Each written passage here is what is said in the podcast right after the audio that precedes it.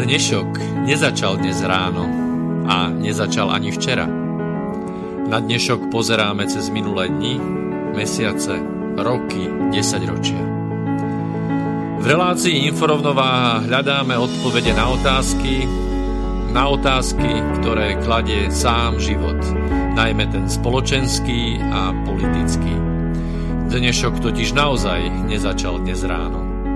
Je pokračovaním včerajška, predvčerajška, baj udalostí spred 50, 80, 100 a viac rokov.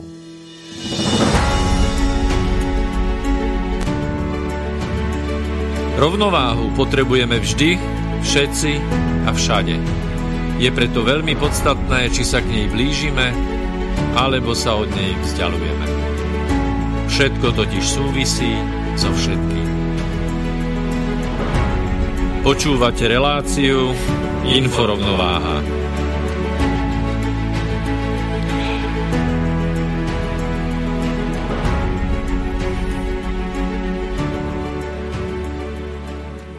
Príjemný dobrý večer, vážené poslucháčky, vážení poslucháči. Počúvate prvé sekundy 92. vysielania relácie Inforovnováha. Dnes e, z mimoriadne príznačnou e, témou idealizované NATO. Strany tejto zmluvy znovu potvrdzujú svoju vieru v cieľoch a zásadách charty OSN a svoju túžbu žiť v miery so všetkými národmi a všetkými vládami. Sú odhodlaní hájiť slobodu, spoločné dedičstvo a kultúru svojich národov založenú na zásadách demokracie, slobody jednotlivca. Ich snahou je podporovať stabilitu a blahobyt národov v atlantickom priestore. Sú rozhodnuté spojiť svoje úsilie o kolektívnu obranu a zachovanie mieru a bezpečnosti. Preto sa dohodneme na tejto severoatlantickej zmluve. Včera, to znamená 4. apríla, bolo práve 73 rokov od vtedy, čo táto Washingtonská zmluva, alebo ak chcete inak, zmluva o založení vojenského paktu NATO alebo, alebo Severoatlantickej aliancie, je mi úplne jedno, ako to nazývate, v každom prípade ide o vojenský pakt, tak včera táto zmluva mala svoje 73. výročie. 4. apríl 49 to bol, ten deň, to bol ten deň, kedy bola podpísaná. Z okolností, to je taká maličkosť, rovnako na 4. apríla sa viaže, aj keď o 5 rokov skôr, teda o 4 roky skôr sa viaže aj oslobodenie, oslobodenie Bratislavy. A nie len Bratislavy. Ale o tej, o tej dnes vo veľkom hovoriť nebudeme. Začali sme preambulou zmluvy NATO, o ktorej si trúfame povedať, že ju čítal málo kto z vás, že s jej obsahom je málo kto z vás oboznámený a maximum, čo o NATE alebo o zmluve o NATE, o NATO, štandardne počúvame, je mušketierská klauzula, ktorú nám naši najmä liberálni pánkovia otrieskávajú o hlavu každú možnú chvíľu, keď sa im to hodí.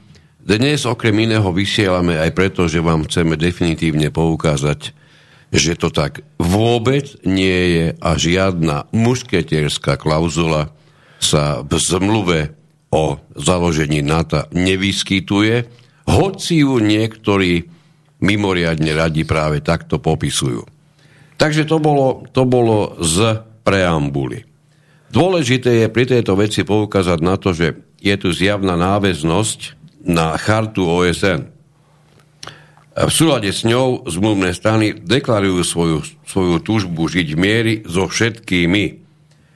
Tu je veľmi dôležité povedať, ako, ako to samotná charta OSN v tomto jednom bode vyzerá.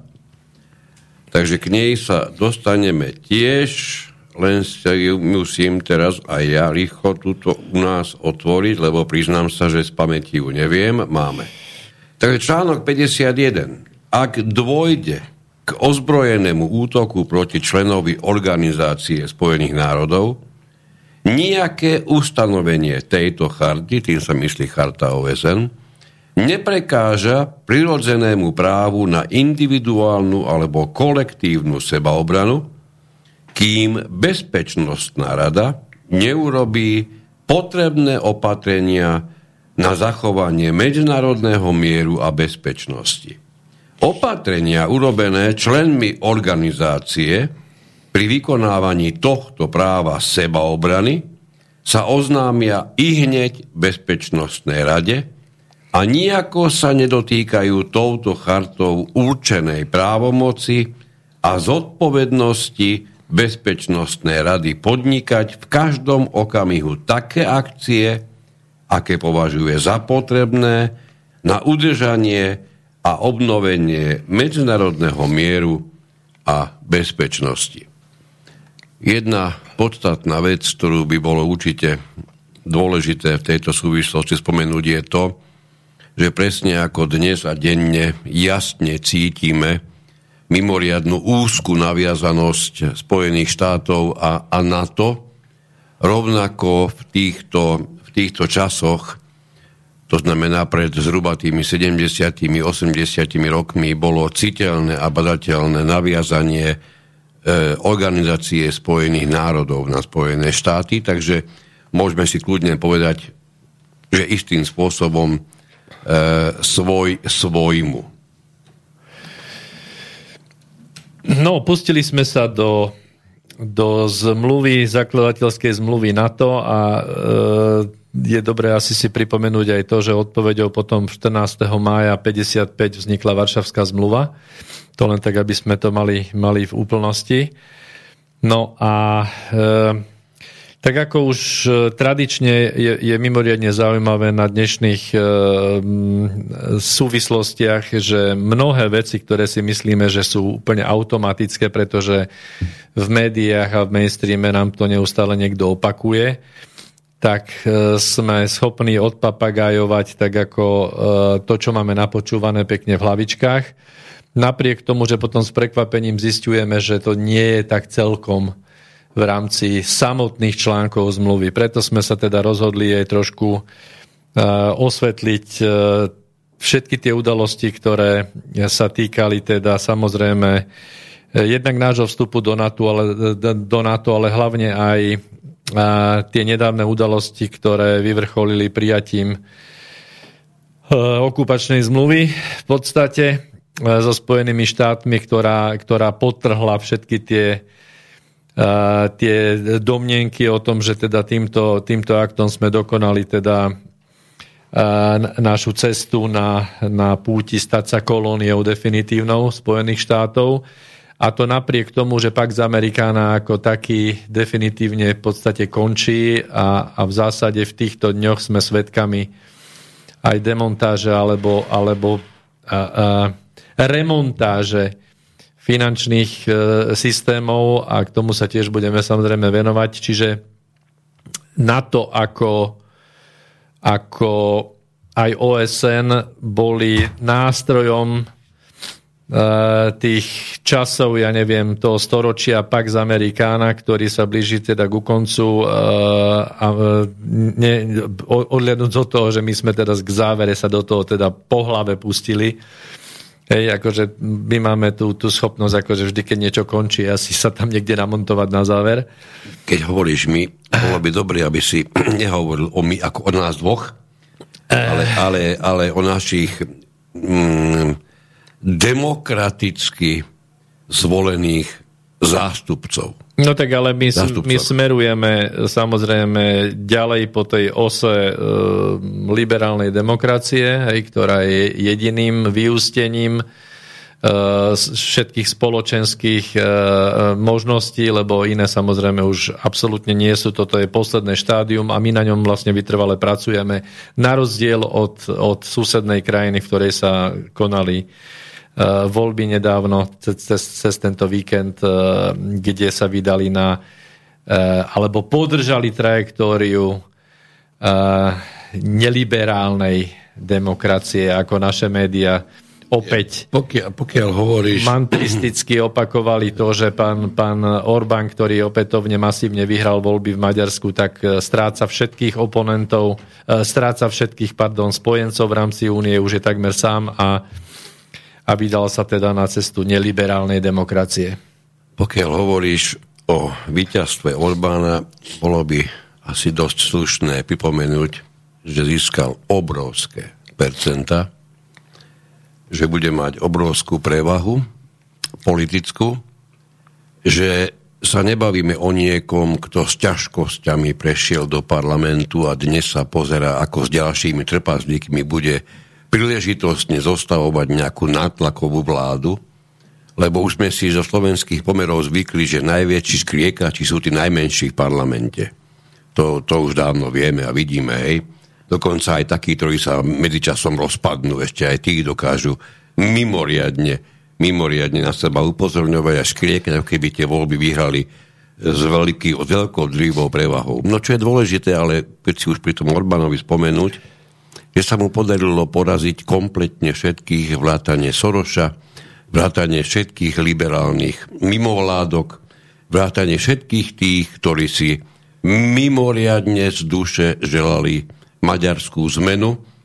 Ako sa ukázalo, je ich výrazne málo oproti tým, ktorí chcú, aby Orbán naďalej v Maďarsku robil to, čo robil doteraz. Čiže to, tá, tá celá zase demokratická opozícia, lebo však to je, to je presne to, čo vždy vravíme, že v rámci demokracie neviem, ako môže vzniknúť nedemokratická, či už koalícia alebo opozícia. Štáti, aby to začal omielať. Presne tak, treba tú mantru. Takže demokratická koalícia napriek tomu, že zase zlepili všetko, čo sa zlepiť dá v Maďarsku. No, oni zlepili Orbánovi. aj nezlepiteľné a napriek tomu bez výsledku. Tak. A ja si trúfam povedať, že po takejto porážke, ktorá sa veľmi vážne približuje k, k Waterloo, by som byť maďarským politikom mimoriadne silne uvažoval, čo vôbec v politike chcem ešte hľadať. Lebo oni dostali takú strašnú nafrak. Dobre, vrať, no, tak... vráťme sa mi k NATO. Poďme na tie, na, na tie články, pretože no. na, naozaj je pravda, že je to len A4. Hej, tá je zmluva. neuveriteľné, áno. Celá zmluva o, o severoatlantickom pakte je jedna a štvorka. Toto strašne málo ľudí bude vedieť. My sme sami boli prekvapení, keď sme sa to dozvedeli. Tak je pravda, že taká, taká nahustená, ale... Ale, ale jedna a štvorka. Áno, áno. No a článok 5 prekvapujúco nie je jediný. Takže čo nám hovorí táto zmluva v článku 1? Toto je dobre vedieť, treba sa pri tom pristaviť, aby nám bolo raz a navždy jasné, nie len do čoho nás to dostali, v čom to teraz aj sme, ale aby sme aj trošku vedeli, čo tam vlastne máme robiť. Článok 1. Zmluvné strany sa zavezujú, ako je uvedené v charte OSN, urovnávať všetky medzinárodné spory, v ktorých môžu byť zúčastnení mierovými prostriedkami tak, aby nebol ohrozený medzinárodný mier, bezpečnosť a spravodlivosť a zdržať sa vo svojich medzinárodných vzťahoch hrozby silou alebo použitiu sily akýmkoľvek spôsobom nezlúčiteľným s cieľmi OSN.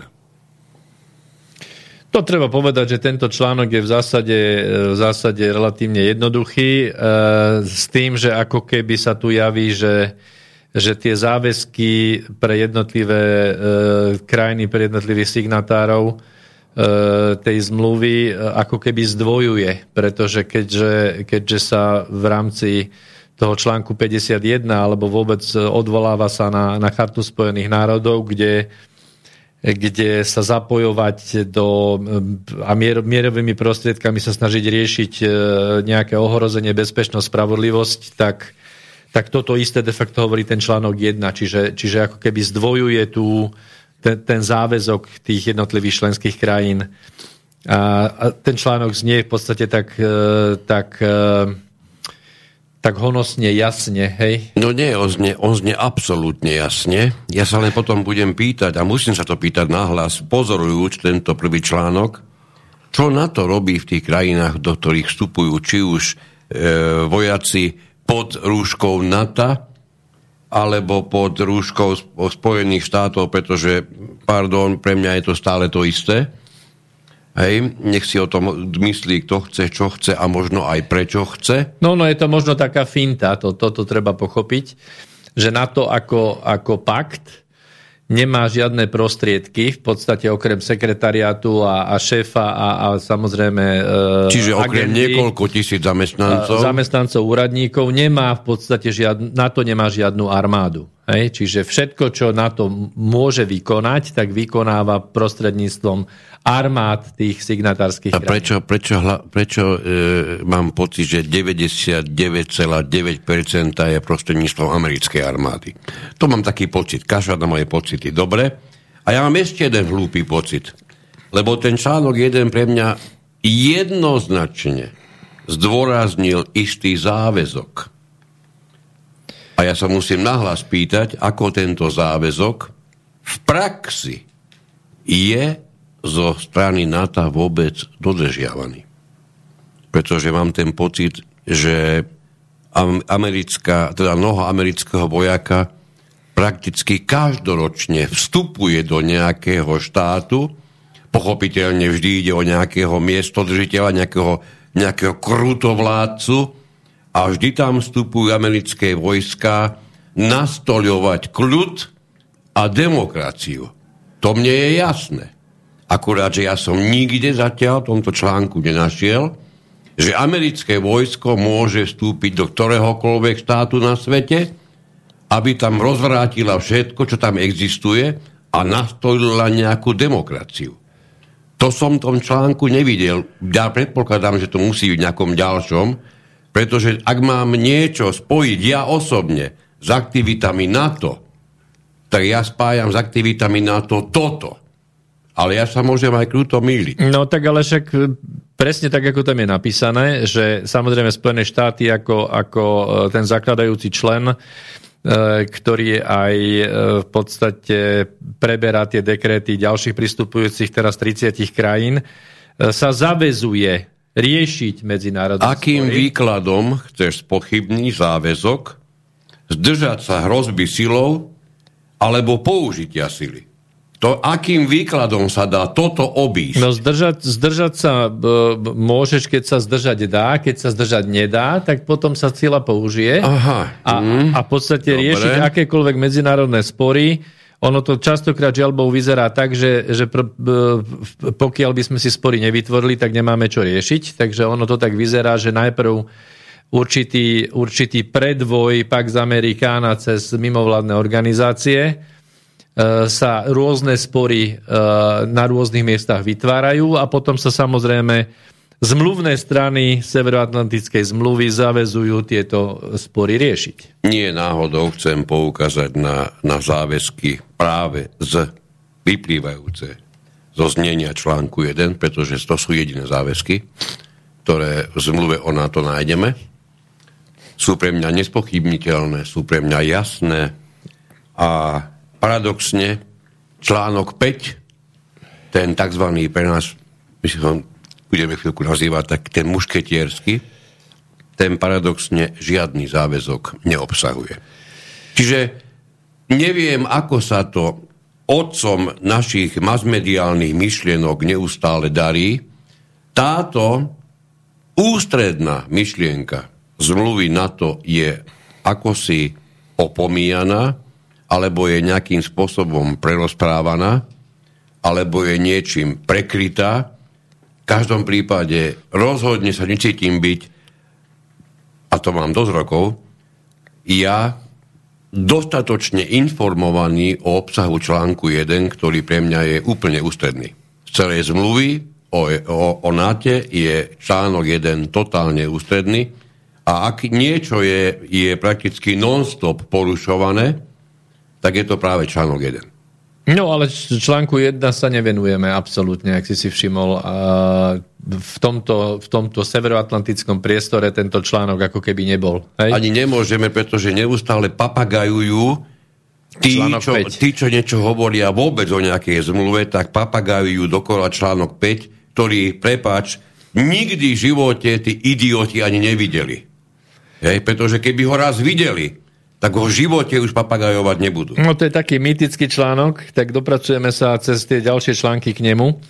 Takže prečítame si článok 2. Poďme na článok 2. Takže článok 2. Zmluvné strany budú prispievať k ďalšiemu rozvoju mierových a priateľských medzinárodných vzťahov posilňovaním svojich slobodných inštitúcií, usilovaním sa o lepšie porozumenie zásadám, na ktorých sú tieto inštitúcie založené a vytváraním podmienok pre stabilitu a blahobyt. Budú sa usilovať o vylúčenie konfliktu zo svojej medzinárodnej hospodárskej politiky a budú podporovať hospodárskú spoluprácu medzi akýmkoľvek, akýmikoľvek zmluvnými stranami alebo medzi všetkými zmluvnými stranami. No, no e, zdôrazňovaná medzinárodná stabilita, zdôrazňované sú vzťahy, nejaký ten blahobyt a základ hospodárskej spolupráce. Ak to môžeme nejakým spôsobom dešifrovať, je tam jednoznačne viditeľné, že ide o využitie ekonomickej diplomácie v tom najpozitívnejšom zmysle. Hej? Čo je ale ešte zaujímavejšie, keď si rozoberieme zase článok 2, ktorý opäť nikto nikde nespomína, prosím ťa, vedeli by si mi tam nájsť úlohu sankcií v demokratickom priestore? Kedy uvaluje sankcie, kto, voči komu, ako dlho, ako hlboko, ako často. To tu nemáme, hej? Čiže nemáme, článok nemáme. na to, teda článok 2, ktorý hovorí o pôsobení na medzinárodnom, viac menej ekonomickom poli, žiadne sankcie prekvapujúco neobsahuje. To je dosť zaujímavé s prihľadnutím na dnešnú dobu, hej, dnešnú situáciu. Tak e, potom tej tvorbe sankcií sa medze nekladú samozrejme. E, tu je zaujímavá ešte táto veta v tom článku 2, že budú sa usilovať o vylúčenie konfliktu zo svojej medzinárodnej hospodárskej politiky. A ja neviem, akože, aký, toto je, aký toto je prístup vôbec uvažovať e, o tom, že keď idem robiť nejakú e, všeobecne výhodnú hospodárskú politiku v prospech teda e, toho win-win, teda že obidve strany majú z nejakej hospodárskej spolupráce profitovať, tak mám do toho zamontovať, že sa budem snažiť vylúčiť konflikt z takejto hospodárskej spolupráce. To znamená, že môžeš robiť opak čohokoľvek, čo by mohol ubližovať komukoľvek, a už vôbec sa nemôže ani okrajovo napadnúť nejaká, sankč, nejaká sankčná e, e postupnosť. Je? O nejakých sankciách to je čistý zhovadilý nezmysel. No veď to je... Sankcie sú jednoducho e, prejavom samozrejme ekonomickej spolupráce, nie? No, musel by si byť niekoľkými mechmi a veľmi presne udretý po hlabe, aby si, tomuto, aby si to takto mohol povedať. No, dobre, tak poďme na ďalší. Článok 3 aby sa čo najúčinnejšie dosiahli ciele tejto zmluvy, budú zmluvné strany jednotlivo i spoločne stálou a účinnou svoj pomocou a vzájomnou výpomo- výpomocou udržiavať a rozvíjať svoju individuálnu aj kolektívnu schopnosť odolať ozbrojenému útoku.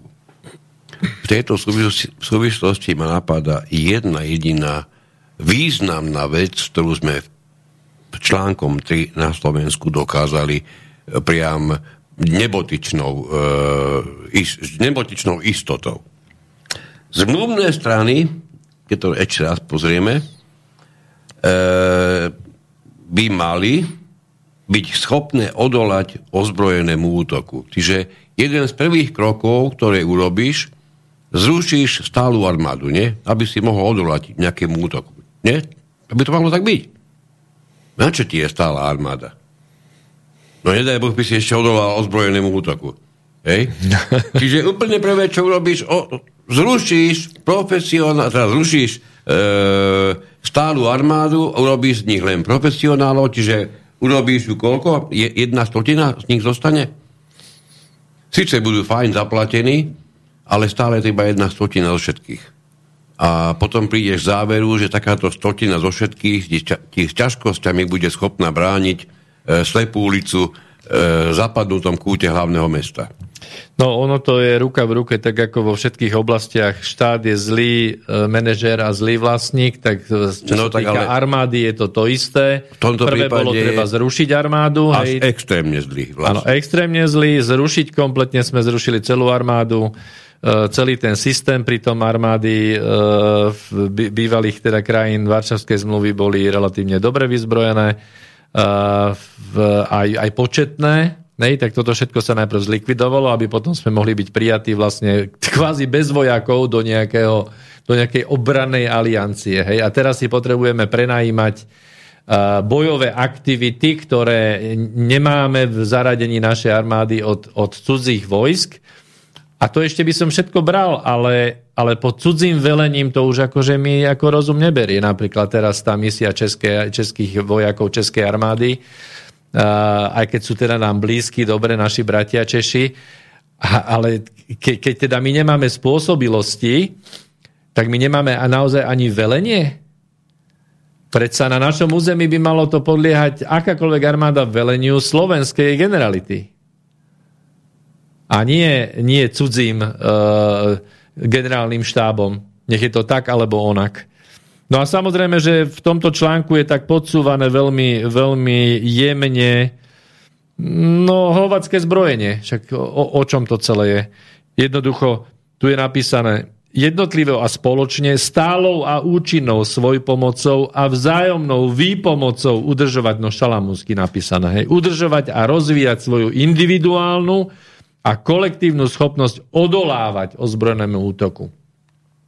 No Spojené štáty odolávajú ozbrojeným útokom ja neviem, v tých 80 krajinách sveta za posledných e, 70 rokov alebo 80, tak fakt odolávajú, po celom svete odolávajú armáda Spojených štátov e, ozbrojeným útokom. To je fakt. No, v každom prípade nemám pocit prehlbovania diplomatických väzieb, ktoré by človek automaticky z článku 3 očakával pretože aj tie sú tam dostatočne viditeľné. Jediné, čo vieme, a to vieme naisto, že dva roky, dva roky predtým, ako, ako vstupovali napríklad Česká republika a ostatné spolu s ňou, to bolo myslím, že roku 99, ak sa nemýlim, do, do NATO, tak v 97. áno, v 97.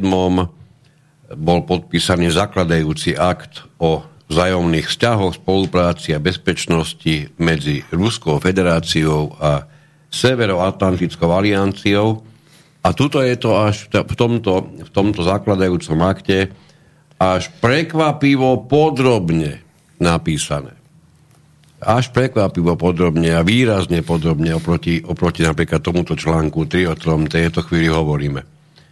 Tak treba povedať, že počas Jelcinového Ruska e, bolo to, to zbližovanie, teda samozrejme aj armád e, Severoatlantickej aliancie a armády Ruske, Ruska, Ruskej federácie.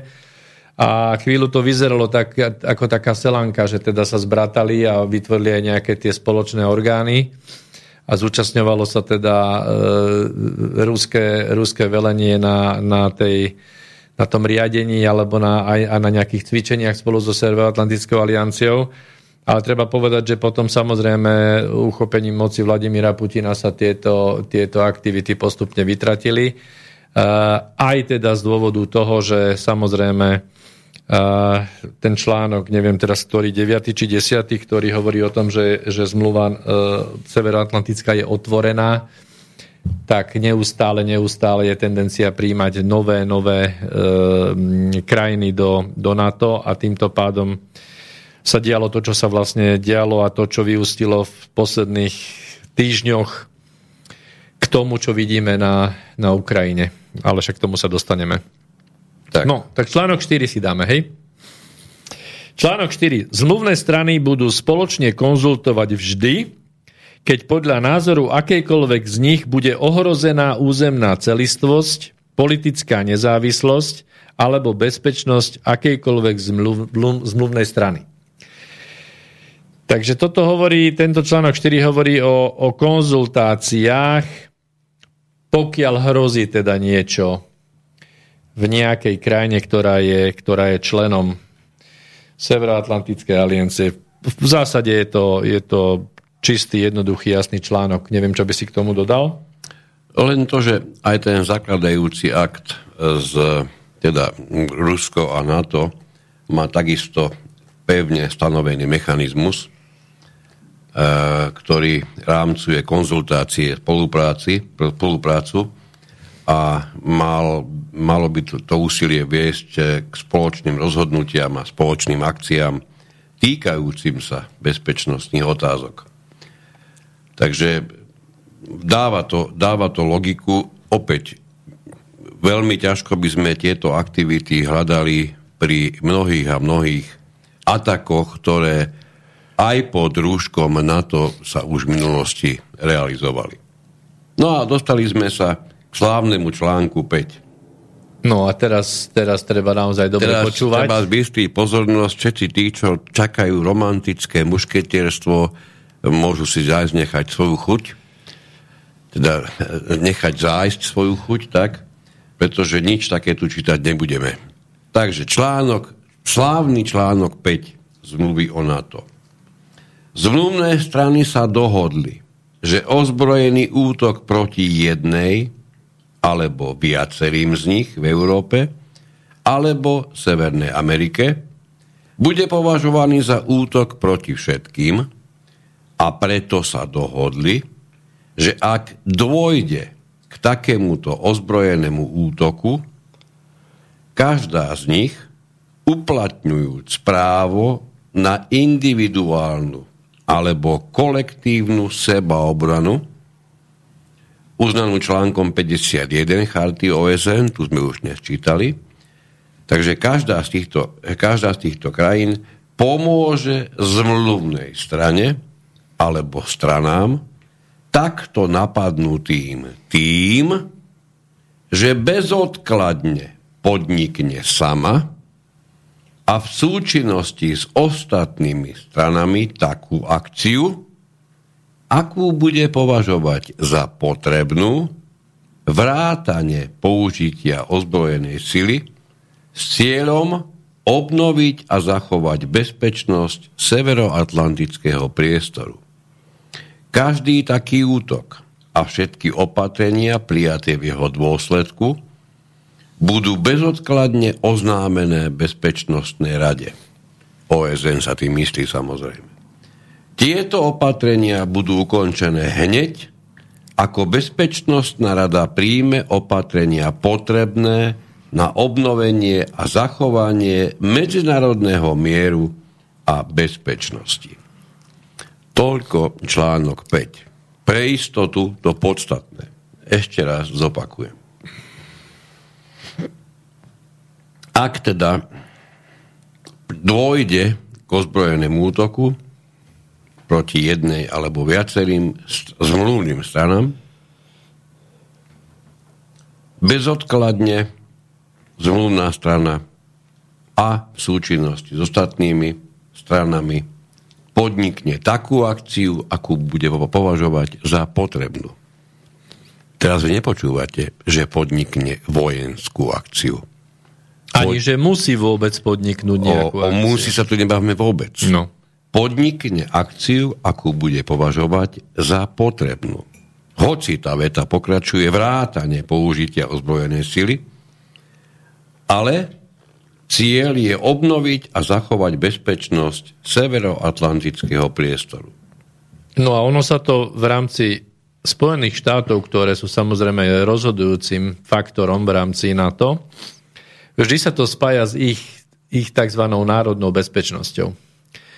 A to znamená, že tu keď, keď cítite, ako je možné ako je možné e, z tohto článku 5 e, si spraviť úplne to, čo tá, ktorá krajina e, bude chcieť. A samozrejme, že sa to v minulosti už aj tak dialo pri rôznych tých konfliktoch, aj v prípade, dajme tomu, budeme sa venovať trochu tomu, či už, či už pri napadnutí Iraku, tam bolo v hre Turecko, alebo prípadne konflikt Turecka a Grécka, ako dvoch členov Dvoch, NATO aj, a aktivácii článku 5. No ale za, za posledné mesiace sme sa od e, ministra obrany napočúvali o článku 5 a od prezidentky, ako proste my sme zaštítení uh, Severoamerickou alianciou, ktorá v prípade, že by sa čokoľvek stalo zo strany Putinového Ruska, tak proste naštartujú sa všetky armády členských krajín a dobehnú na Slovensko a budú sa byť za našu slobodu. Hej, to je, to je úplne krásny príklad toho, ako sa veci v podstate v mediálnom prúde ehm, dezinterpretujú, pretože tento článok jednoznačne hovorí niečo úplne iné. Prosím ťa, ako keď si spomenul záujem Spojených štátov, prepač, ty skutočne vieš o nejakej oblasti, do ktorej by záujem by Spojených štátov nezasahoval? Nie, nie, neviem zatiaľ. Možno, že hladomor v Somálsku je pre nich málo zaujímavý a do toho ako je jedno z mála vecí nezasahujú. Inak neviem o ničom na svete, kde by, kde by nemali minimálne chuť zasahovať, ak už nie priamo zasahujú. Tá, tá, to, to, keď si už na seba raz dali to, to oblečenie toho Spidermana, svetového policajta, tak e, predpokladám, že tak rýchlo sa zase z neho vyžliekať nebudú. Dobre, ale... No ale, čo máme dôležité pri tomto článku? No. Je dôležité uvedomiť si jednu vec. Toto nie je žiadna právna novinka v histórii ľudstva. Pretože tou, za tú by mohla byť považovaná charta OSN. E, zmluva na to je naviazaná na chartu. Už som, ten článok 51 som už čítal. Hej, ten článok 51 bol na svete skôr ako zmluva o vzniku NATO. Takže treba sa na to pozrieť tak, že to nie je nič na svete nového v tomto smere. Áno? Aké asi tak mohli byť, aká asi mohla byť motivácia, keď takýto článok prijímali? To je to, čo, na, na čo je dobré sa sústreďovať. Tak ono je, je veľmi zaujímavé sledovať to, že Uh, tento člo, č, článok je najcitovanejší, jednoznačne najpoužívanejší. Všetky vrabce ho, ho čvirikajú. Dneska som ho počul v, v rozhlase niekoľkokrát. Samozrejme, pýtajú sa, ja neviem, francúzského prezidenta, čo v prípade bla bla bla, pýtajú sa, ja neviem, polského premiéra. Článok 5, článok 5 omielajú všetci ako mantru. Pritom Pritom e, samozrejme, že keď, keď sledujeme teraz ten konflikt, tak Spojené štáty sa držia momentálne v úzadí, hej, pritom média non-stop strašia s článkom 5 a s 3. svetovou vojnou. Hej. A ono to vôbec nie je také jednoznačné, lebo aktivovať ten článok v zmysle, že naozaj sa armády členských krajín rozhodnú vojensky zasiahnuť, to, o tom tento článok naozaj nehovorí nič. Hovorí o možnosti reagovať. No, pozor, on hovorí dokonca, to, si, to, to, tam, to tam musíš predsa vidieť. On dáva možnosť voľby, aktivity, dokonca bez akéhokoľvek zaváhania dáva, dáva možnosť výberu absolútnej neaktivity. Ej, tu nemáš žiadnym spôsobom žiadnu zmluvnú stranu nútenú na akúkoľvek aktivitu. Čiže ak dnes chcú či už jediné pravdo e, médiá na Slovensku, už ich nie je veľa, mnohé boli vypnuté, čiže ostali už len tie, čo len pravdu hovoria. Ak rovnako pravdu chce šíriť e, prezidentka z nášho úžasného paláca, ak rovnako pravdu chce šíriť nejaký dočasný minister obrany, prípadne dočasný premiér, tak mám e, možnosť vysvetliť to iba dvomi spôsobmi. Alebo nás nehorázným spôsobom, ale nehorázným spôsobom klamú a zavádzajú a pritom veľmi dobre vedia, že článok 5 hovorí o niečom úplne inom, ako si to oni vysvetľujú, prípadne ako to vysvetľujú nám, ako to podávajú nám. Čiže robia to pri plnom vedomí, čo je pre mňa extrémne obrovitánsky prúser, keď mi to tvrdí prezidentka a minister obrany. A od tohoto stupňa je už len druhý stupeň výrazne horší, že to dokonca robia bez toho, aby o tom vedeli. Čiže ich stupeň znalostí je dosť nedostatočný na to, aby si dokázali prečítať jednu, pardon, zaprdenú až tvorku, ktorá hovorí o zmluve o NATO. No ale toto môže mať pre nás Sú len dve fatálne, možnosti. fatálne Ja, následky. ja inú možnosť nevidím. Keď niekto dennodenne kváka, rozšíruje tieto uchvatné myšlienky, ako nám našu slovenskú prdel povinne budú zachraňovať všetci ostatní v NATO.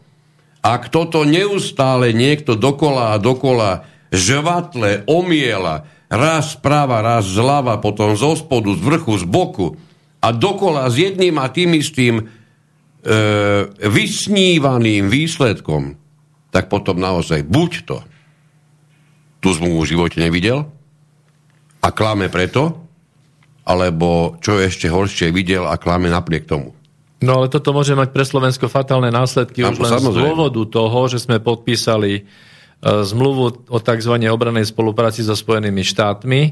Prenechali sme územie americkej armáde, to znamená, že na území Slovenskej republiky je ozbrojená zložka na samostatnom území, ktorá nepodlieha nášmu veleniu.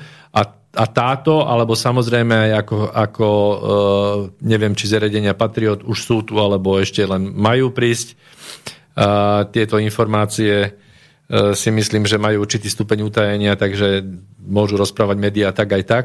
V každom prípade, pokiaľ tieto zariadenia by sa stali cieľom útoku ruskej armády, tak môžeme byť veľ, veľmi prekvapení, keď Spojené štáty povedia, že do sporu zasahovať nechcú. Pretože to nie je v ich národno-štátnom záujme. Momentálne práve teraz. Hej? To je úplne kľudne možné. To som potom zvedavý, že čo bude teda potom tá liberálna kaviareň, ktorá húčala tento článok 5, ako my sa, sa zaštítime článkom 5, že jeden za všetkých, všetci za jedného, ako budú potom bzúčať. Uh, otázka je, To ešte budeš na tom dosť dobre, keď to budeš vidieť. zaujím, hej, To už mnohí vôbec neuvidia. No, hej, to je, to je tiež pravda. Zaujímavé na tom je, že napríklad pokiaľ, pokiaľ e, v tých časoch, keď bola ministerka zahraničných vecí Albrightová, e, pobehovala po, po Čechách a Slovensku, tak v tom čase de facto e, na týchto misiách v Európe sa ten článok skloňoval tak, ako sme zvyknutí my. Čiže ten nejaký narratív v podstate médiá prebrali už od, od, od toho obdobia. Do Hej, lebo- Albrightovej výrok v Prahe je veľmi, veľmi jasný, okrídlený, prirodzene kvetnatý. Ak dojde k ohrozeniu. A podsunutý tak, aby sa Čechom extrémne páčil, Tak. pretože to bolo v čase, kedy Česko smerovalo do NATO a nebolo to ešte až tak nezadržateľné. Presne tak. Ale presne, presne napriek tomu, to vo Washingtone, ktorý nebol teda celkom naklonený ani rozširovaniu e, NATO smerom na východ, tie negociácie boli, boli dosť silné vtedy, tak tam samozrejme sa musela Albrightová vyjadrovať inak. A v, v rámci v, v roku 97 v diskusiách v Senáte, vo výbore Senátu, o tzv. rozšírení a o nákladoch a o Rusku, tak tam konkrétne môžeme ocitovať z dokumentu, že rozšírenie, to hovorila Albrightová tiež, že rozšírenie nás nezavezuje. Nás tým myslí Spojené štáty. Áno, konkrétne tu je z angličtiny does not bind us reagovať na každý násilný incident, incident tým, že by sme išli do vojny. To znamená, že jednoznačne musela vylúčiť pred, pred výborom uh, Senátu, že ako počujete, nezavezuje to Spojené štáty, že musí sa do, spolu, do sporu silovo zapojiť. Počkaj, to je ale tejto istej osobe nebránilo uh-huh. v Prahe vyhlásiť na plné kolo, že ak dôjde k ohrozeniu bezpečnosti Českej republiky, budú Spojené štáty zaviazaní k spoločnej obrane.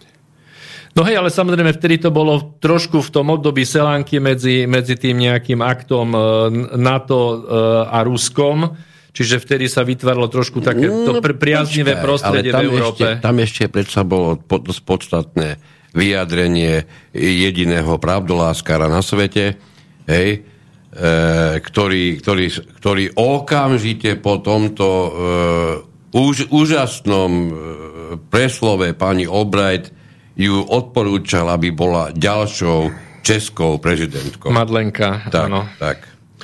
A pritom ona, dnes to vieme a vieme to povedať na plné kolo, pretože sme článok 5 na rozdiel od Havla prečítali a na rozdiel od Havla nepotrebujeme o ňom klamať. Ona klamala, až- sa jej z huby prášila.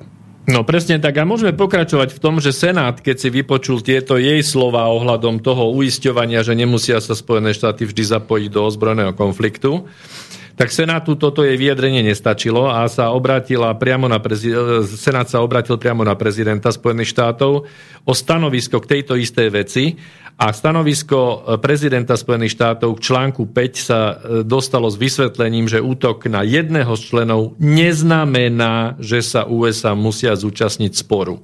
A uvedený dokonca v tomto prípade bol príklad stretu medzi dvomi členskými krajinami, No, Turecko, medzi Grécko. Tureckom a Gréckom. To je to, čo sme hovorili. Hej? No.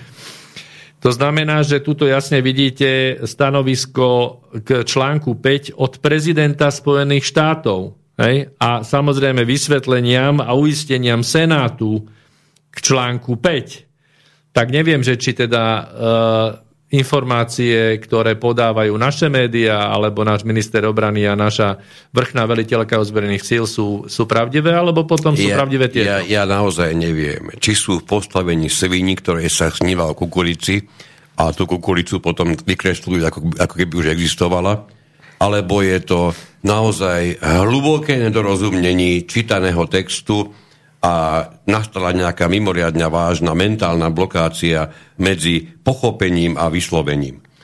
Lebo stále je to o tom istom, je to neuveriteľné, aj, aj odpoveď amerického prezidenta bola naprosto jednoznačná k tomu článku 5, keď jednoznačne vyhlásil, že, že mm, článok nezaistuje použitie sily na pomoc vôbec žiadnemu spojencovi, teda účastníkovi zmluvy o NATO, mm-hmm. ktorý by bol napadnutý. On nezaistuje žiadnu pomoc. Pán Heger, pani v, v, v paláci, počujete to dobre? O čom vy snívate, o čom vy tu žvatlete celé dni pre Boha? Nezaistuje vôbec žiadne použitie sily na pomoc. NATO, to je vyhlásenie amerického prezidenta, považujeme za organizáciu kolektívnej obrany, nie kolektívnej bezpečnosti. No a toto... Myslíš si, že toto by mohol premiér Slovenska zvládnuť, pochopiť? Nie, nie, nie som si istý, ale v každom prípade toto je mimoriadne zaujímavé, lebo stále, stále sa tu v médiách točí ten výraz kolektívna bezpečnosť. Uh-huh. A, a takzvané, mm, bože, to sú výrazy, to je ťažko vôbec uh, uchopiť. Uh, predsunutá prítomnosť. To je, fan, to je niečo neuveriteľné Nie, to, vymysleť. To, ty nemôžeš pochopiť, lebo to chápe iba, Ameri- aby iba Američan. Predsunutá prítomnosť e, nie je vôbec útočný manéver, áno, aby si to ty zase chápal správne, ja ti to teraz idem vysvetliť. Uh-huh. Predsunutá prítomnosť, to je, že máme v prítomnosti predsunutú asi obranu do, do budúcnosti, hej, ju máme predsunutú pred seba, ale stále to je obrana, hej, aby ťa nenapadlo, že by mohol byť náhodou útok a že je to približovanie sa k nepriateľovi, hej. Ja dokončím ešte vyjadrenie amerického prezidenta, lebo No. to je, to už neviem si predstaviť, či tento text je pred Hegerom, pred Naďom, pred Čaputovou, či im ho niekto utajil, schoval, alebo ho prečítali a nerozumejú mu. Ja neviem, lebo No, ale aj- americký prezident vyhlásil, Článok 5 vyhlasuje, že členovia NATO musia zvážiť možnosť ísť na pomoc. Pomoc však nie je zaistená zmluvou. Pomoc spojencom nie je bezpodmienečná. A teraz dodám ja, to nedodáva už americký prezident, kedy sa prejaví americká prítomnosť vo forme pomoci? No, veď to vieme, veď to vidíme, veď sa to dokola opakuje v tej chvíli, kedy pôjde o americký národný záujem. Bodka počiarknuté. No, tak toto je presne tá Kým mantra. toto nenastane, my si môžeme snívať svoje sny o kukurici, koľko chceme. Hej. Čiže pokiaľ, pokiaľ sa budeme venovať tej medzinárodno-politickej situácii tak, že, že samozrejme v, v zajatí konšpirácií, že, že potrebuje anglosaský svet, aby sa nejaké dva slovanské národy vy, vylikvidovali navzájom, tak je úplne v pohode. Článok 5 krásne dovoluje e, nejaký konflikt rozdúchať, ale potom z neho vycúvať a nechať sa, sa do posledného Ukrajinca. Spojené štáty vedia bojovať proti Ruskej federácii. A takto to samozrejme môže fungovať e, s hoci ktorým iným uh, hoci ktorou inou krajinou a, a jeho občanmi v, v rámci východného bloku bývalého. Ešte by si niečo páni ako Naď Heger a Čaputová mali dať vážne v tom súkolí v hlave do poriadku, pretože je tu ešte otázka nemeckého prístupu svojho času, keď sa Spojené štáty chystali napadnúť Irak, tak turecká vláda zvažovala, to vieme, pamätáme si, že poskytne svoje územie. Ale chcela dostať uistenie, či v prípade, ak to bude nutné, môže počítať s aktivizáciou článku 5, e, keď zautočí Irak proti Turecku. Či môže rátať teda s tým, že ostatní členovia NATO jej Turecku ako napadnutej krajine v tej chvíli výjdu v ústretí, aby jej obrovsky išli pomáhať. A viete, ako dostali krásnu odpoveď Turci? Raketový útok proti Turecku nevyžaduje reakciu na to, pretože samo dalo k dispozícii svoje základne. Pán Naď, svoje základne. To je úplne presne ten istý prípad, mimochodom. Chápeme to ešte raz? Mám, mám to prečítať znovu? Alebo je to... Po, sú, Použil som také slova, ktorý by slovenský minister obrany mohol dokázať pochopiť. Neprečítaj to znovu, pretože tu sa jednalo presne o prípad, kedy Turecko sa dopytovalo Spojených štátov, že keď poskytne svoje územie pre Áno. základne, ktoré by mohli ostreľovať Ktoré budú využité na útok na, proti Iraku. Že či, či a bude ak to... ich teda Irak napadne, napadne spätne, či im prídu na pomoc v zmysle článku, článku 5, 5 NATO, dostali jasnú odpoveď, že takýto útok proti Turecku aktivizáciu alebo teda reakciu na to nevyžaduje, pretože Turecko samo dalo k dispozícii svoje základne. Po tomto dvojitom opakovaní už by mohol aj, Heger pochopiť. Lebo stále sa hrdia, že sú dostatočne chápaví, takže im mohli.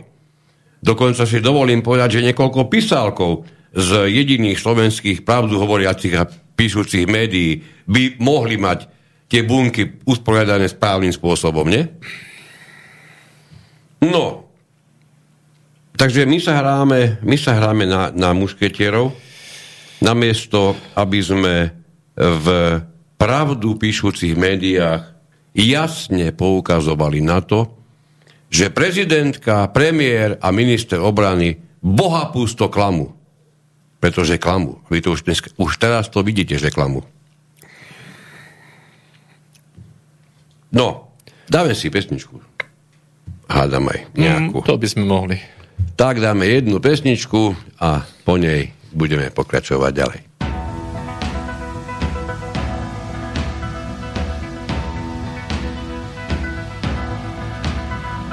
La notte porta via il dolore,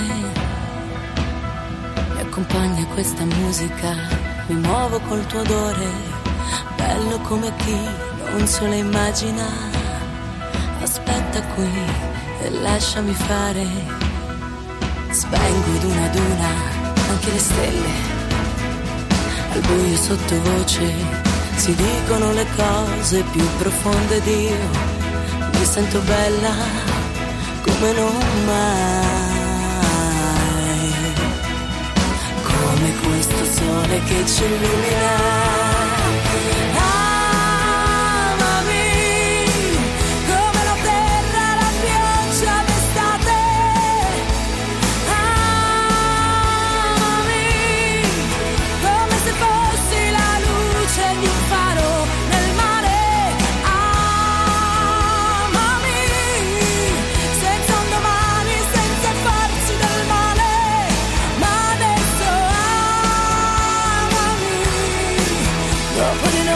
il vento e porta via l'amore. Cancello coi tuoi occhi le mie fragilità. Rivivo nei tuoi sensi le voglie e la paura, l'istinto di chi poi non se lo immagina, la bellezza di chi ride e volta pagina e conservo ad una ad una anche le stelle. Le tengo fra le mani, le conto sulla pelle e bocca contro bocca e sono l'unica sotto questo cielo che ci illumina.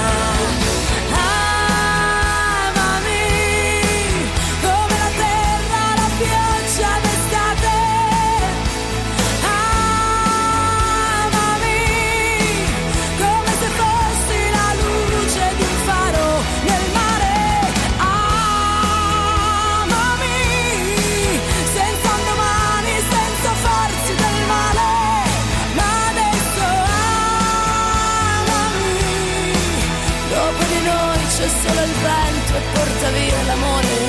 Eh, e, e tutto quello che resta. Sono sogni incollati fino a dentro le ossa. E abbiamo appeso le ali. Viaggiamo dentro ai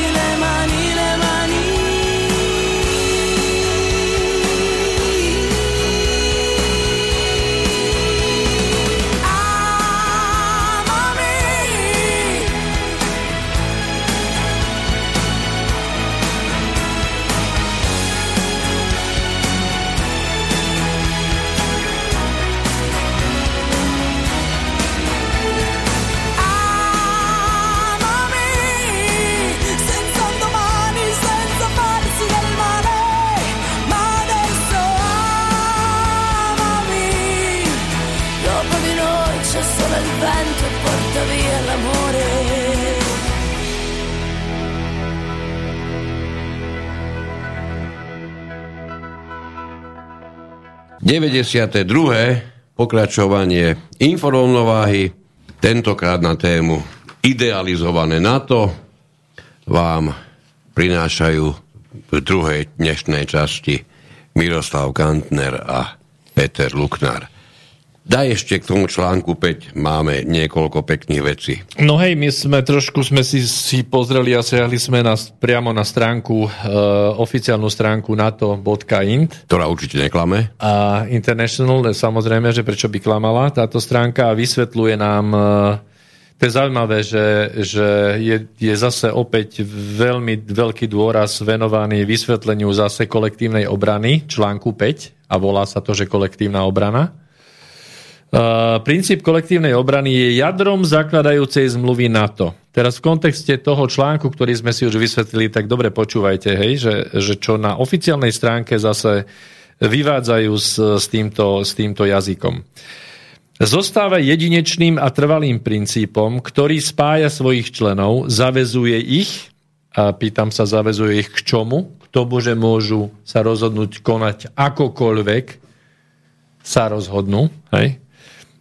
čiže aj, aj nekonať, aby sa navzájom chránili a vytvárali ducha solidarity v rámci aliancie. Vidíte, čiže toto už sú tu pekné, sladké reči, ktoré, ktoré e, tak nádherne vedia aj naši politici mimo toho reálneho článku, lebo keď ste sledovali trošku veci ohľadom schvalovania obranej zmluvy, tak napriek tomu, že článok v tej obranej zmluve hovoril jednoznačné veci, tak tá omáčka okolo toho samozrejme bola zafarbená do, do ružova a hovorila samozrejme o, o, o dobrých e, mravoch a spolupráci a o tom, že by to ne, veď by to neurobi.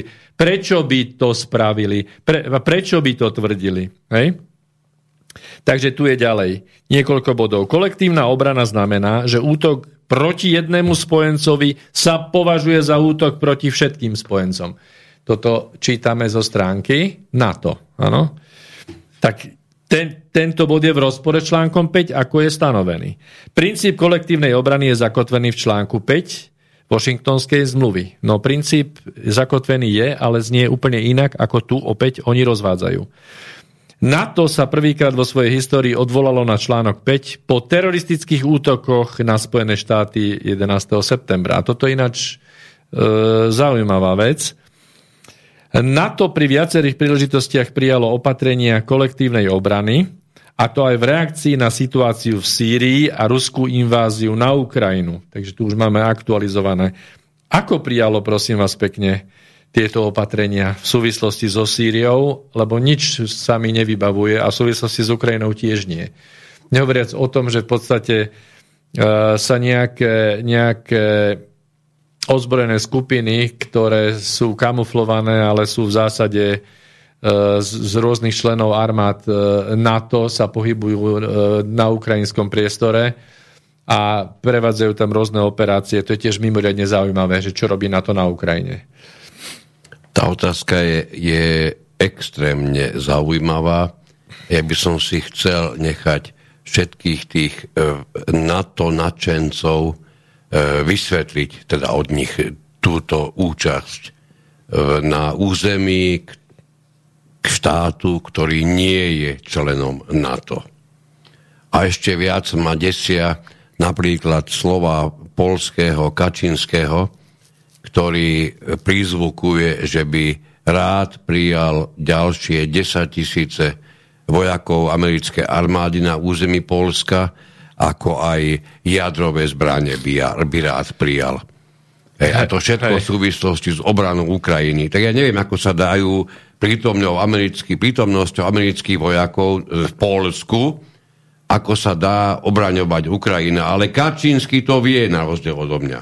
No, Uh, posledné uh, rúžové vzletné vety si povieme o článku 5 priamo zo stránky nato.int.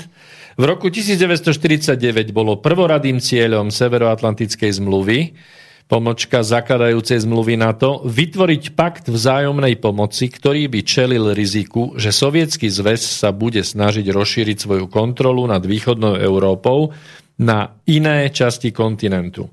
Každá zúčastnená krajina súhlasila s tým, že táto forma solidarity bola jadrom zmluvy, takže vidíš, tu je zase dôraz, že jadro zmluvy je článok 5, pri, pričom teda napríklad článok 1 sa absolútne opomína.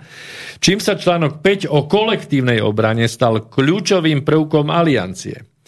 Článok 5 stanovuje, že ak sa spojenec NATO stane obeťou ozbrojeného útoku, každý ďalší člen aliancia, aliancie to bude považovať za akt násilia, za ozbrojený útok proti všetkým členom a podnikne kroky, ktoré bude považovať za potrebné na pomoc napadnutému spojencovi.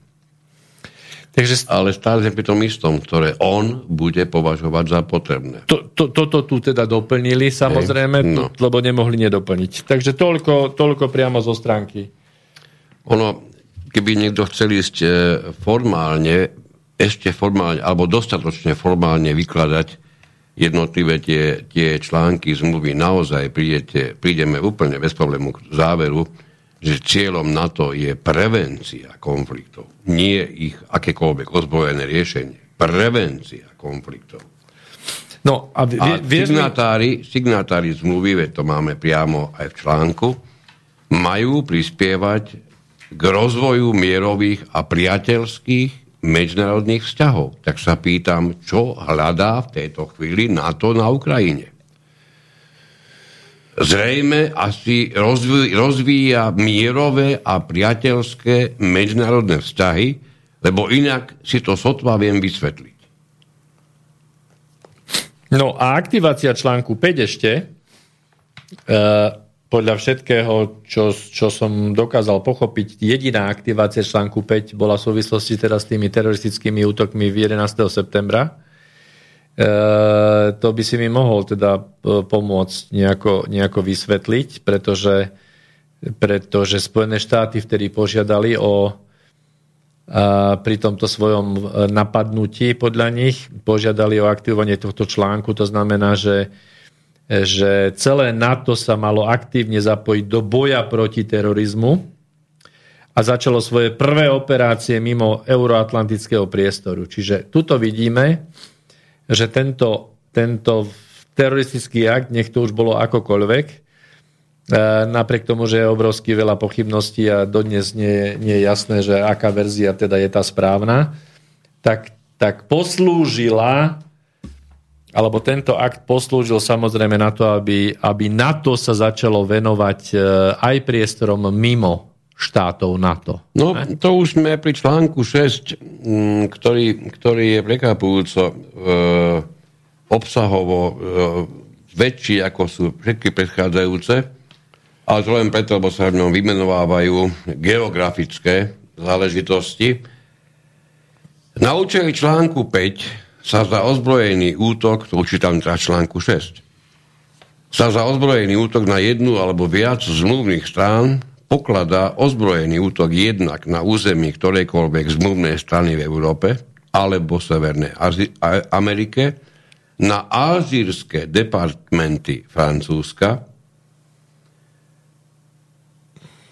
na území Turecka alebo na ostrovy pod jurisdikciou ktorejkoľvek zmluvnej strany severoatlantickom priestore severne od obratníku Raka, alebo na ozbrojené síly, lode či lietadla ktorejkoľvek zmluvnej strany, ktoré sa nachádzajú na týchto územiach alebo nad nimi, alebo na ktoromkoľvek inom území v Európe, kde boli umiestnené okupačné vojska ktorejkoľvek zmluvnej strany v deň nadobudnutia platnosti tejto zmluvy alebo v Stredozemnom mori alebo v severoatlantickom priestore severne od obratníku Raka. No. Dúfam, dúfam, že sa dalo dostatočne pozorovať, ako som zdôraznil, umiestnenie okupačných vojsk v deň nadobudnutia platnosti tejto zmluvy. Naozaj toto je v článku 6. No, e, ono to hovorí o tzv. out of area pôsobení, čiže mimo tak. je to geografické upresnenie nejakých, nejakých oblastí, kde, kde teda e, by to na to mohlo, uh, mohlo konať, samozrejme. No nehovoriac o tom, že všetky tieto veci sú teda, články sú previazané, alebo zmluva je previazaná s, s chartou OSN, alebo s, s konaním Bezpečnostnej rady OSN a to vlastne tej dlhej histórii OSN vidíme, že OSN samozrejme bola e, buď neschopná nejakým spôsobom reagovať, alebo nereagovala, aj tak si na to teda poťažne Spojené štáty zúradovali to, čo potrebovali, či s, so schválením Rady bezpečnosti e, alebo nie. A, to znamená, že ten mechanizmus e, vtiahnutia Bezpečnostnej rady OSN do riešenia konfliktov bol v celej tej histórii, dá sa povedať, impotentný. Napriek tomu, výsledky... ale pozor, stále má tá charta OSN aj v tejto zmluve jednoznačnú prioritu. Má prioritu, áno. Jednoznačnú prioritu, to je zaujímavé. Áno, no. len, len to, to reálne, reálna funkčnosť eh, Bezpečnostnej rady eh, je diskutabilná, pretože rôzne obštrukcie, eh, právo veta a, a nedohody, tak ako aj teraz napríklad, ohľadom Ukrajiny proste e, tento orgán v podstate si svoje nejaké úlohy ťažko môže plniť. No. Dajme článok 8. Mm, no a článok 7 sme preskočili. Nie, bol, nie? Nie, nie, nie. To bola šestka, čo si čítal. Aha, pardon. Sedmička tu je. Uh-huh. Táto zmluva sa nedotýka a nebude žiadnym spôsobom interpretovaná ako by sa dotýkala práv a povinností zmluvných strán, ktoré sú členmi Spojených národov, vyplývajúcich z charty, ani základnej zodpovednosti Bezpečnostnej rady za zachovanie medzinárodného mieru a bezpečnosti. To ani neviem, ako by som mal vysvetliť. Mm.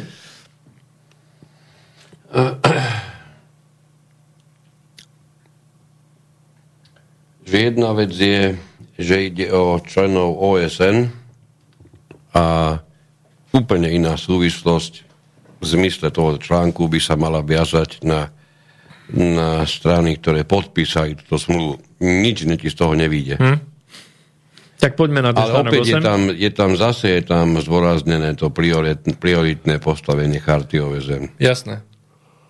Článok 8. Každá zo zmluvných strán vyhlasuje, že žiadne jej súčasne platné medzinárodné záväzky voči ktorejkoľvek inej zmluvnej strane alebo ktorémukoľvek tretiemu štátu nie sú v rozpore s ustanoveniami tejto zmluvy a zavezuje sa, že nepríjme žiadny medzinárodný záväzok, ktorý by bol s touto zmluvou v rozpore. Čiže zmluvná strana nepríjme žiadny medzinárodný záväzok, ak by nemal byť, ak by teda mal byť v rozpore s touto zmluvou. No, čiže vlastne v, v rámci tohto to vyzerá celkom logicky, že, e, že e, sa to ako keby stiahuje aj na nejaké tretie štáty, ktoré stoja mimo tejto zmluvy. Čiže je to akú, akúsi snahu, aby bol zmluvne zaistený nejaký súčasný mierový, mierový stav nie len členských krajín, ale aj teda ostatných krajín, ktoré sú nečlenské. Aspoň takýto pokus e, toť v tomto článku.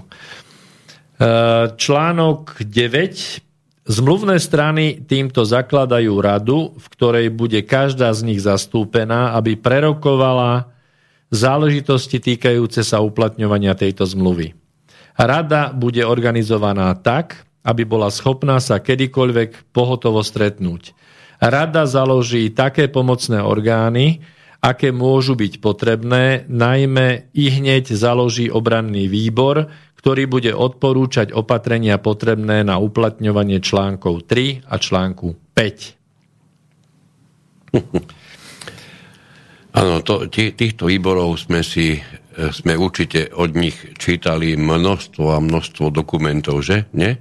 No Či? jasné. To sú, to sú vlastne organizačno-technické ustanovenia, no, ktoré no, sú to áno, ale, v rámci... ale o tom, že by nejaký výbor vo veľkom hlásal niečo do sveta v súvislosti článkom 3 alebo 5, ja osobne som zatiaľ to Nie. teraz veľmi nezachytil. Nie.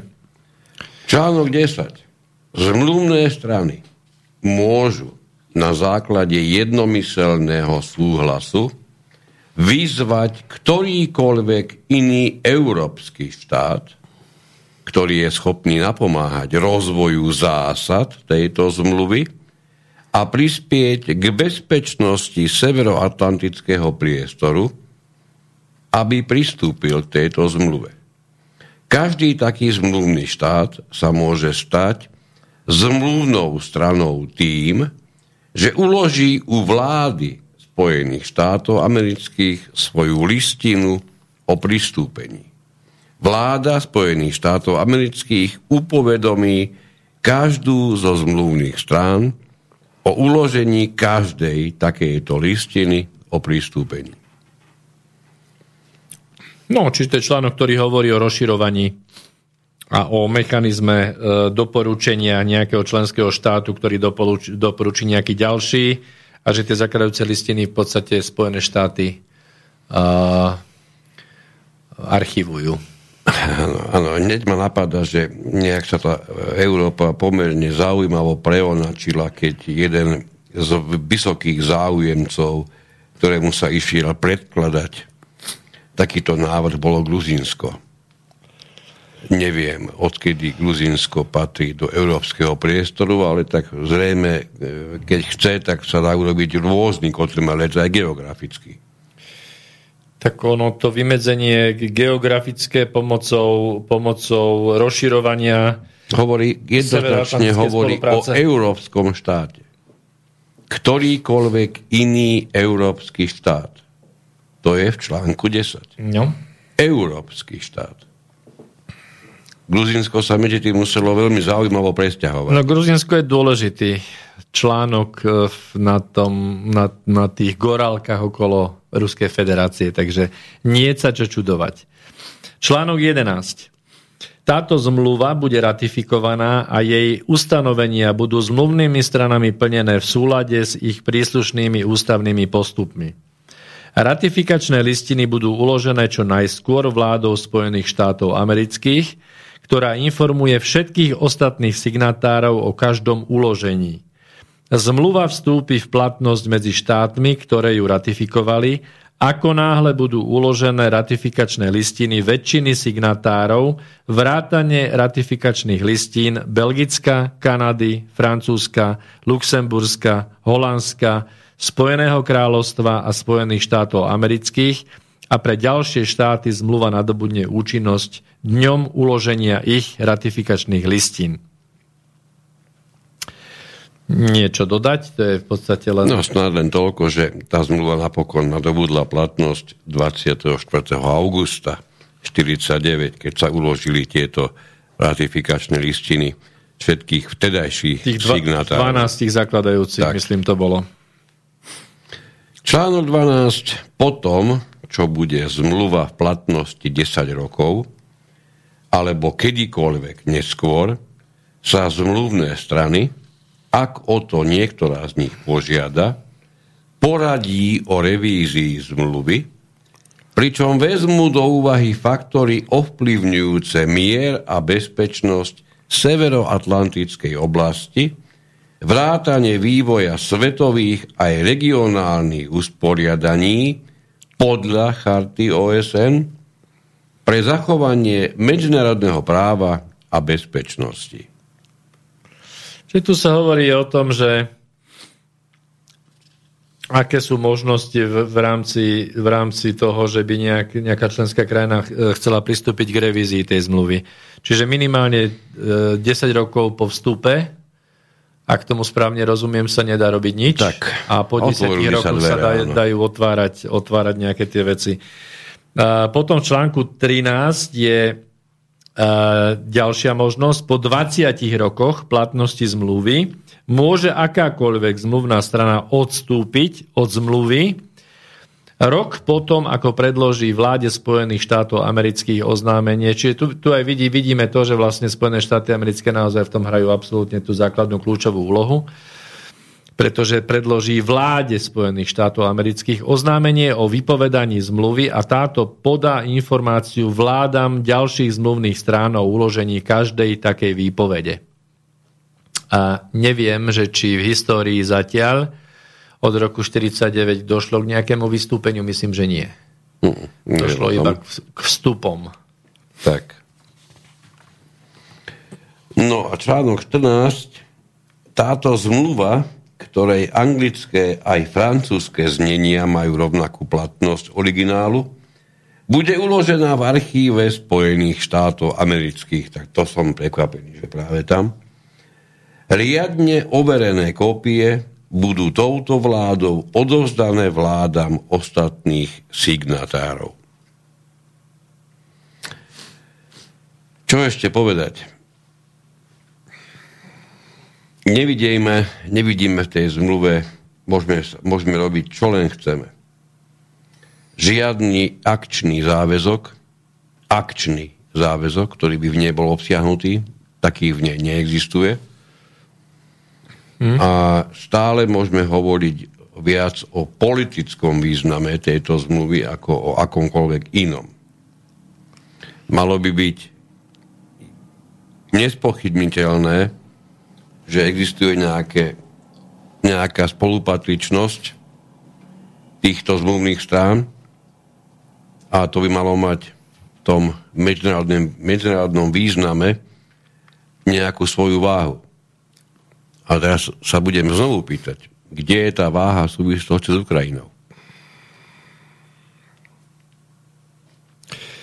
No a v každom prípade ešte treba v rámci, v rámci toho, čo sme tu čítali, vychádzať z toho faktu, ktorý sme už aj na začiatku spomenuli, že NATO ako organizácia nedisponuje samot, samotné so žiadnymi vojakmi ani vojenskou technikou, čiže iba disponujú jednotlivé krajiny a samozrejme disponujú podľa svojej vôle tie krajiny áno, a poskytujú vojenské prostriedky na plnenie určitých zásad, ktoré v zmluve sú uvedené.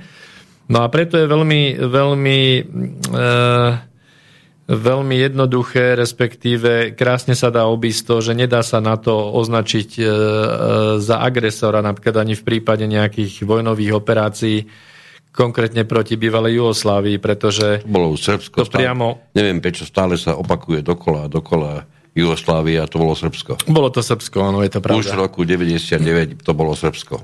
čiže, čiže e, v tom prípade v podstate sa dá povedať, že agresormi boli jednotlivé krajiny, ktoré sa na tom podielali, ale na to samotné e, nie. Hej?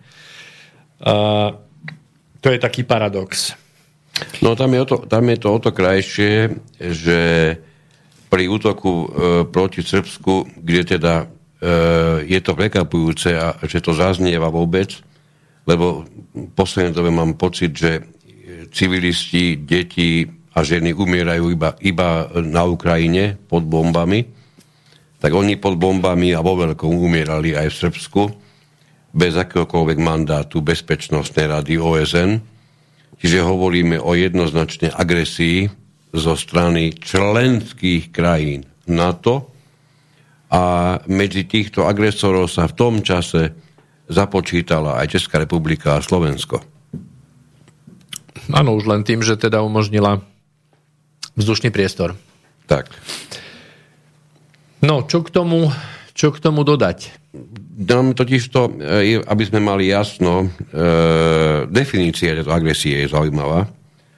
Válne zhromaždenie OSN 14. decembra 74 určilo, že agresorom je štát, ktorý podľa článku 3 písmena F umožní, aby jeho územie bolo dané k dispozícii na agresiu proti krajine tretieho štátu. Takže povolenie preletov z nás urobilo vojenský agresívny štát voči Srbsku. A musím sa opäť vrátiť k poslancovi Osuskému, ktorého aj týmto spôsobom z diálky pozdravujeme. Prajem mu všetko najhoršie v živote, pretože jeden, to, je to jeden z tých chlapuňov, ktorí dokázali v slovenskom parlamente povedať, že si to Jugoslávia zaslúžila. Hej. Ako keby nevedel, že vtedy už Jugoslávia neexistovala a bolo to Srbsko, to je jedna z tých, jedna z tých foriem istej urážky. Lebo vedieť, že existuje samostatný štát v tom čase už, už srbský, na to nepotrebuje človek žiadne významné, významné e, vedomosti nadobúdať. No keď spomíname Srbsko, tak e, v prvom kole prezidentských volieb e, vyhral Vučič, takže uvidíme, ako sa bude vyvíjať v dnešnom Srbsku situácia v zmysle nejakej tej orientácie geopolitickej, ktorá je teraz v plnom prúde. No ale z toho, čo sme tu už dnes povedali, je jasné, že NATO je zneužívané na krytie agresie niektorých svojich členov. To je bez problému. Takto nahlas je to potrebné povedať. Tak to naozaj je. Hej. Bez, be, bez pochyby a v podstate v tých najznamejších prípadoch sú to Spojené štáty, ale nevynímajú Priamo samozrejme... porušujúce záväzky, priamo vyplývajúce zo zmluvy, ktorú sme dnes čítali, najmä napríklad z článku 1. Exemplárne porušenie Jasné. zmluvy o NATO. To sa týka napríklad aj francúzských, talianských jednotiek e, v, v Líbii a samozrejme, že sa to týka aj britských e, jednotiek ohľadom v, v, v krátkej vojne na Falklandoch. Ináč dnes prešla správa, že Argentína obnovila svoju žiadosť o prinavrátenie ostrovov Veľkej Británie, teda z rúk Veľkej Británie späť pod svoju správu. Takže e, zdá sa, že sa nám prebudzajú rôzne tieto, tieto spiace, bývalé, bývalé krátke, aj keď prudké konflikty. A, no a Nemôžeme, máme posledných asi 6 minút nemôžeme úplne absolútne vynechať udalosti na Ukrajine, ktoré majú, dovolím si povedať, dve rôzne tváre, vzájomne si absolútne odporujúce, pretože jedna tá tvár informácie hovorí o zlyhávaní ruského postupu, o tom, ako dochádza munícia, vojaci, eh, pohonné hmoty, ako ich, ako ich tela Rusov sú rozmiestnené podia, po, po, pozdĺž ciest, neodpratávané.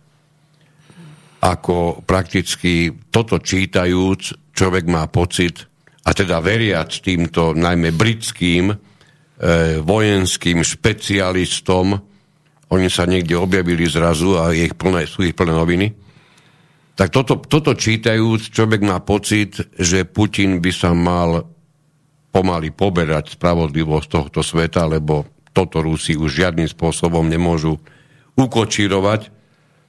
Zelenský dosiahne, dosiahne extrémne dôležité obrovitánske víťazstvo a samozrejme víťazstvo dosiahne aj spolupatričnosť európska, ktorá sa zase prejavuje. E, dúfam, že uvidíte aj vy všetci, hej?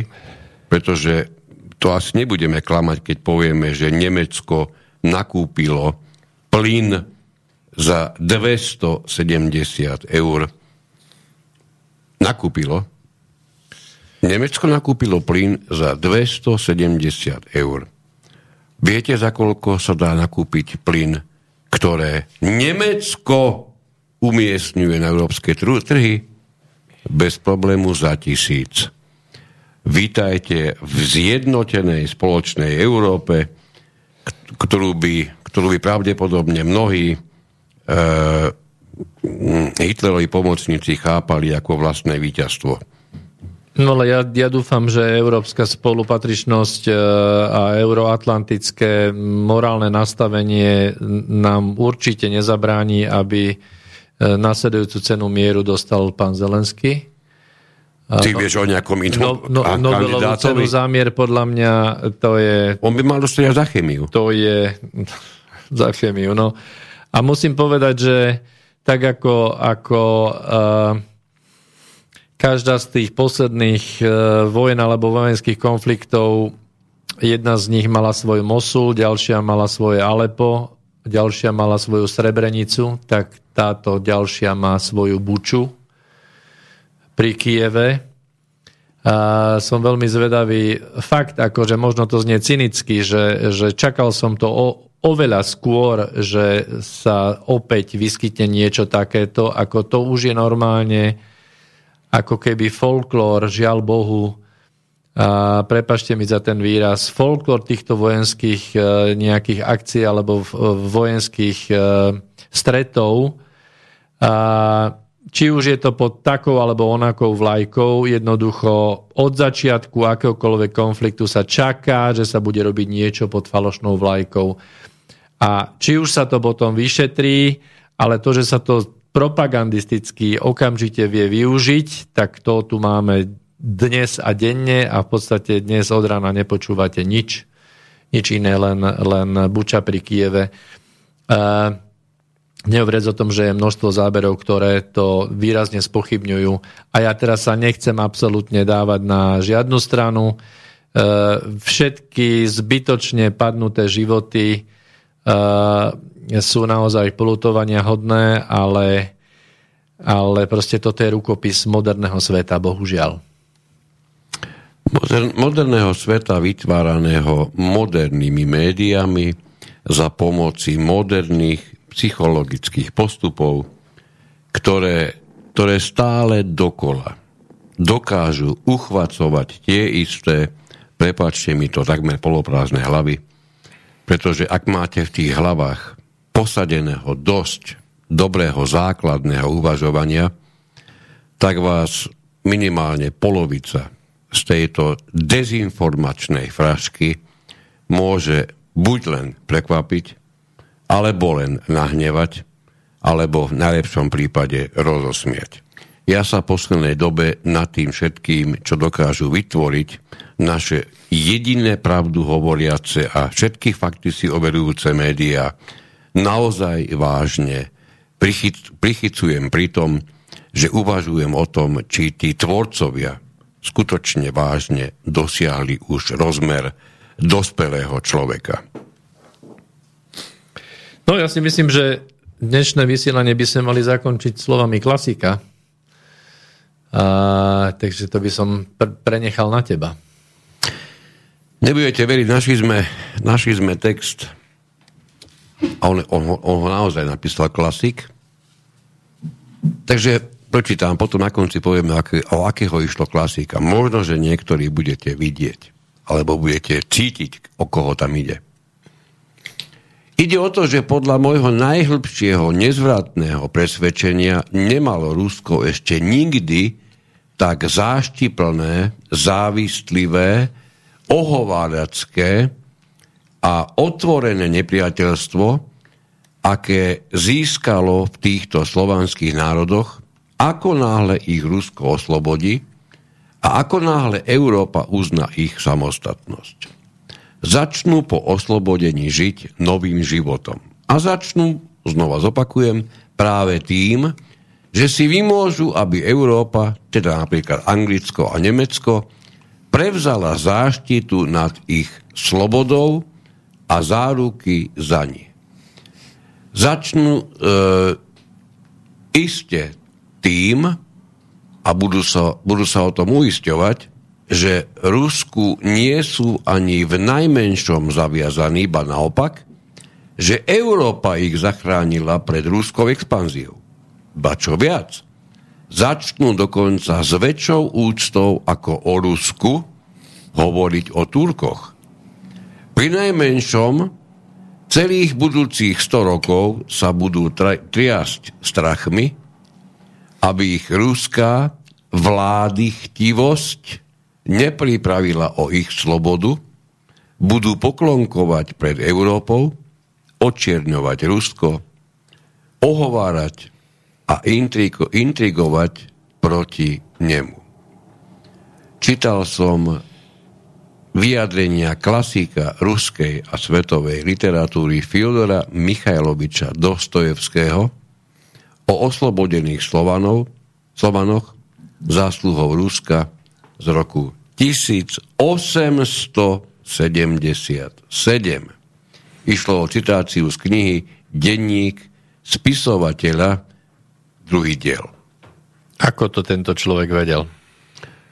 Mm, zrejme má veľmi silný predvídací inštinkt, rovnaký prajem všetkým poslucháčom, ktorí nás dnes počúvali Budeme sa počuť znova o dva týždne. Dnes sme vyšielali z záznamu, takže prepačte, nemohli sme reagovať na žiadne vaše maily. Všetky tie, ktorí ste nám počas dnešného vysielania poslali, si samozrejme uchováme a budeme sa k ním vrácať v ďalších vysielaniach. Veľmi pekne ďakujeme za pozornosť a prajeme peknú noc. Príjemný dobrý večer. Táto relácia vznikla za podpory dobrovoľných príspevkov našich poslucháčov. Ty, ty sa k ním môžeš pridať. Viac informácií nájdeš na www.slobodnyvysielac.sk Ďakujeme.